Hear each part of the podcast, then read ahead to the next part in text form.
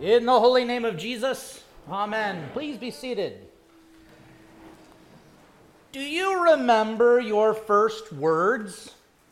Maybe you do, maybe you don't. Maybe your parents told you what your first words were. Maybe your parents debated between you. No, it was dad. No, it was mom. But maybe it was really bald. Who knows? But how did you come to learn these words? Did you just miraculously wake up someday and say, hey, I know the word mom. I know the word dad. I know the word sanctification. No, you didn't. These words were spoken to you by your parents. I'm going to turn off my PA system here because I'm getting a little feedback. It's me, not the system. All right? Yeah. So, this is all about your parents placing into your mouths your words. You don't just come up with the idea of thank you, hello, good morning, yes, sir, yes, ma'am. These words are spoken to you first by your parents and placed into your mouth to speak back to them. This is a very important thing that I think we often overlook. And yet, this is exactly what prayer is for us. You may not really think about the wedding at Cana as a story given to us of Jesus' life and ministry in terms of prayer, but it's really there. Mary simply says a prayer to Jesus they have no more wine. You might say that this was a Lutheran wedding and it was a big problem. But nonetheless, she doesn't look at Jesus and say, Oh, most merciful Jesus, Son of God, they have no more wine. She simply requests Jesus' attention. And you'll notice what Jesus says to her Woman, now that's not a slander against her. This is the time where Jesus' ministry has begun.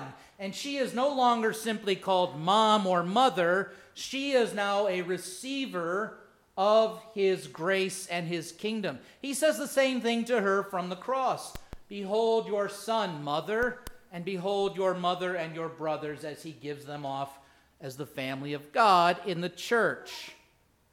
But where are we at in terms of prayer? Where are we at in terms of our day to day prayer life? We heard from Romans 12 today, be in constant prayer. 1 Thessalonians 5:17, you probably know this really well. Pray without ceasing, pray constantly. But how many of you are doing that? How many of you are praying when you're asleep at night? How many of you are praying when you go under for surgery or for a medical procedure? How many of you are only praying when you want things to go your way? When your rear end is really in a jam, you're in a pickle, and you don't know what to do? How many of you are simply praying that you got from point A to point B in your car going 65 miles an hour and you didn't hit anybody, the car didn't catch on fire, and you walk out of that car safe and sound? How many of us say, Thank you, Lord? for the gift of transportation. How many of you pray when your plane lands?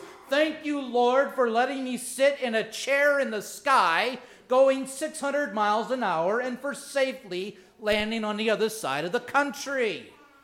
We take this for granted. To pray without ceasing to be in constant prayer is to pray to God about everything. Well, what do we pray, Pastor? We don't know. Or why do we pray? During the Civil War, there was a war or a battle called Pickett's Charge. And this was an area where there was a Confederate sniper, and the Union soldiers went up with a full percussion bombardment against this sniper. And as the Union Army won, there was 7,800 people who died in this service or this battle.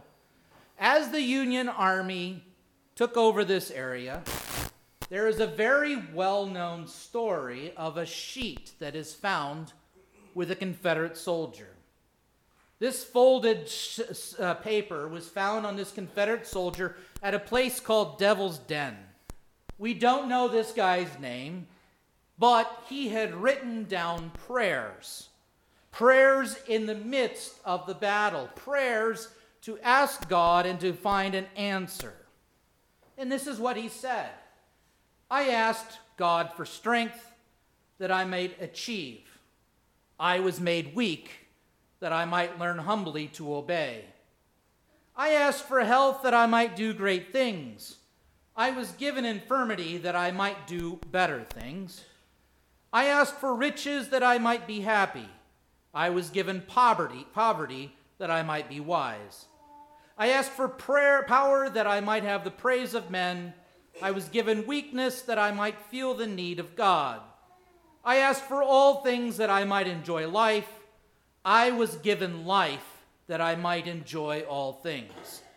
I got nothing that I asked for, but everything I had hoped for. Almost despite myself, my unspoken prayers were answered. I, among all men, most richly blessed. This guy's prayers, according to our standards today, failed. How many of us are simply saying to God, Help, get me out of this? It doesn't seem to stop. Another shoe has dropped. Another chaotic moment is beyond but before us. And you'll notice what this dead Confederate soldier said in the midst of his dying corpus in the field. God gives the complete opposite to what he was asking for. Even though he prayed, he did not fail. But this flies in the face of how so many modern American Christians view prayer today. If you just ask God sincerely, if you just have enough faith, if we can just get you in a pep rally to sing your praises and lift up your prayers with sincere hearts, God will bless you. He will look upon you and he will grant you that new Ferrari or that wallet full of money from the great money tree that appears outside of your house. He will show you a better marriage, a better financial life. He will show you healing in the midst of terrible sickness. But the reality is, there's no guarantee with that. Luther says it very well. And I'd love to put this on another t shirt or a coffee mug or plaster it on our wall outside here in the hallway. Pray and let God worry about it.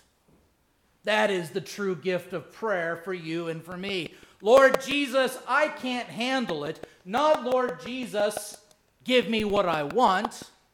You'll notice that today in our Old Testament reading from Exodus chapter 33. Prior to this reading today, the Lord God looks down upon his people of Israel and he says, I'm disgusted with these people. I'm going to wipe them out. I have no use for them. They are of no use to me in any way, shape, or form, and I am sick and tired of what they are doing. That's Pastor Schaff's paraphrase, but it's pretty accurate. And you'll notice what Moses says back to God. He doesn't sit there and simply say, Oh no, Lord, please, please don't do this. Please don't do this. You'll notice that Moses speaks back to God what God first told him. He speaks back to God what God has first said. See, you say to me, Bring up this people, but you have not let me know who will send me. Yet you have said, I know you by name, and you have also found favor in my sight. Now, therefore, if I have found favor in your sight, please show me now your ways, that I may know you in order to find favor in your sight. Oh, and by the way, Lord, consider too that this nation is your people. Remember that?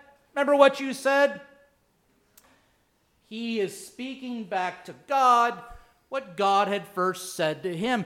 And it's not as if God sits there and says, Well, la di da, I didn't remember saying that. That's what we say to our kids when we don't want to do what they ask us to do, when they hold us to our word. You said you would do this. I don't remember. I don't have time. I'm tired. Whatever else it is. This is how Moses prays. He prays boldly to the Father. And notice how God responds. I said, My presence will go with you and I will give you rest. And notice how Moses responds. If your presence will not go with me, don't bring us up from here. If you don't mean what you say, don't do this. For how shall it be known that I have found favor in your sight, I and your people? Is it not in your going with us so that we are distinct, I and your people, from every other people on the face of the earth? And the Lord responds, This very thing that you have spoken, I will do. For you have found favor in my sight, and I know you by name. Great, wonderful prayer life, speaking back to God what God has first spoken. Then you will notice that Moses gets a little selfish. Rather than praying on behalf of the people, he looks at God and says, Oh, by the way, please show me your glory. Please show it to me. I'm one of your favored people. I'm the leader of your people. Please do this. And you'll notice what God says. He doesn't answer Moses' prayer according to his will. He says, Hey, I will be gracious who I want to be gracious to. I will show mercy on whom I will show mercy. But you cannot see my face. Because if you do, it will wipe you out from the face of the earth. You will die. You will be imperfect looking upon the perfect. But he doesn't just simply say, No. He simply says, I will show you my glory according to my way, according to my will, and not your will. You know the story well. He puts Moses in the side of a rock. As he walks by, he puts his hand over his face so that he can't see him, and Moses gets to see the backside of God. What does this have to do today with us, Pastor? What does this have to do with us at all? Well, being a Lutheran in the 21st century is really hard, especially Lutherans who follow the order of service in the book, the liturgy, the way Grandpa and Grandma used to do it. We often think this liturgy is coming from pasty white, dead Europeans who German, spoke German and taught us these ways of these services. But that's not true. These services that we follow today are very ancient. They go back to the first and second century. They hail to us from the early church in Africa, of all places. You can go back and read the liturgy of Augustine or St. John Chrysostom, and you will find the exact same pattern that we use today. Why? Take a look at your bulletin. But notice I'm not going to tell you where. Take a look at your bulletin and you will see every little word that we sing has its basis in Scripture. We are singing and speaking back to God what He has first spoken to us. This isn't a matter of style and preference and the way things are. Other people might do it different ways, and that's fine. We're not looking at them as different Christians. But we also don't take for granted coming into this place saying to God, We're going to do things the way that we like to do it. And hey, God, look at us and look at how we're acting. Roo, roo, rah, rah, cheer, cheer, all these other things. We are simply speaking back to the creator of heaven and earth, the one who has said to you that you would exist. You're speaking back to him what he has first spoken to you. But I don't like it. I didn't like saying thank you and please to my parents. But nonetheless, that's what we've been taught. All of the liturgy is breathed out by God. Our hymns are based on the Word of God, if not singing the Word directly. And we are simply speaking back to God what God has given to us in the Scriptures. The Scriptures are not simply meant to be read, they are meant to be spoken out loud and even sung. Sung back to God. God places our worship and our liturgy into our mouths. We don't create these things. And if anybody knows me when it comes to these things, I'm not very creative in the first place. If the wheel isn't broke, I ain't going to fix it. But in the same way, we are guaranteed that we will be fed and comforted. How? Why? Because no man may look upon God and live. You might remember when Jesus talks to his disciples that he says, Hey, who do men say that I am? And he says, there's some say, well, some say that you're a prophet, some say you're John the Baptist, some say that you're Elijah. And he says to them, Well, who do you say that I am? And Peter says to him, You are the Christ, the Son of the living God. And he says to Peter, You are Peter, and on this rock I shall build my church. The church's one foundation is Jesus Christ our Lord. This place is the cleft this place is the rock by which Jesus hides us in the midst of all of the prayers and questions of the world. And he places his hand over us, not so that we would be blind, but that we would still have a glimpse of him in the future that is ours through his death and his resurrection. Here is where we hear the scriptures read and sung. Here is when we behold Jesus face to face, hiding himself under bread and wine, but by the power of God's holy word, he brings his body and blood to us.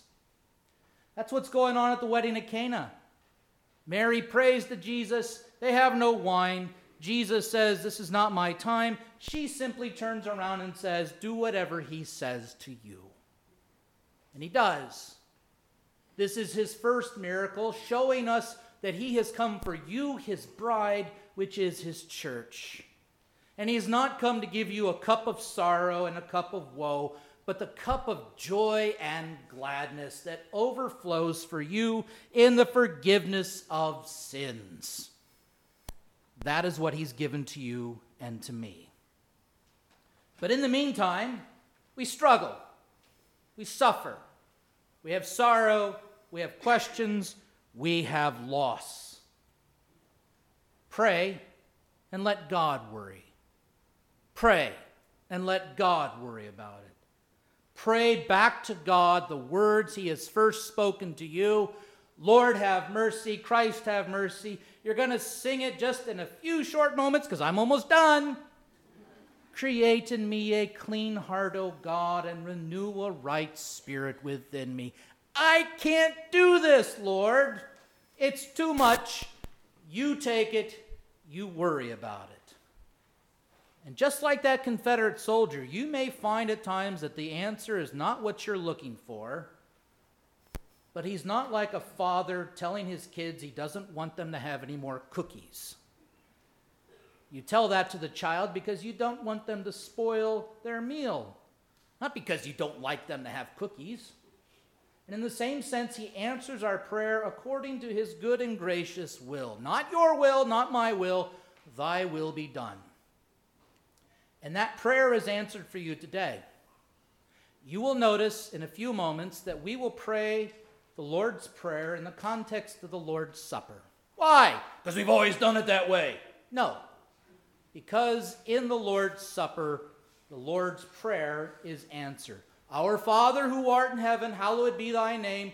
Thy kingdom come, thy will be done on earth as it is in heaven. Give us this day our daily bread so that we can for- have our sins forgiven and we can forgive each other.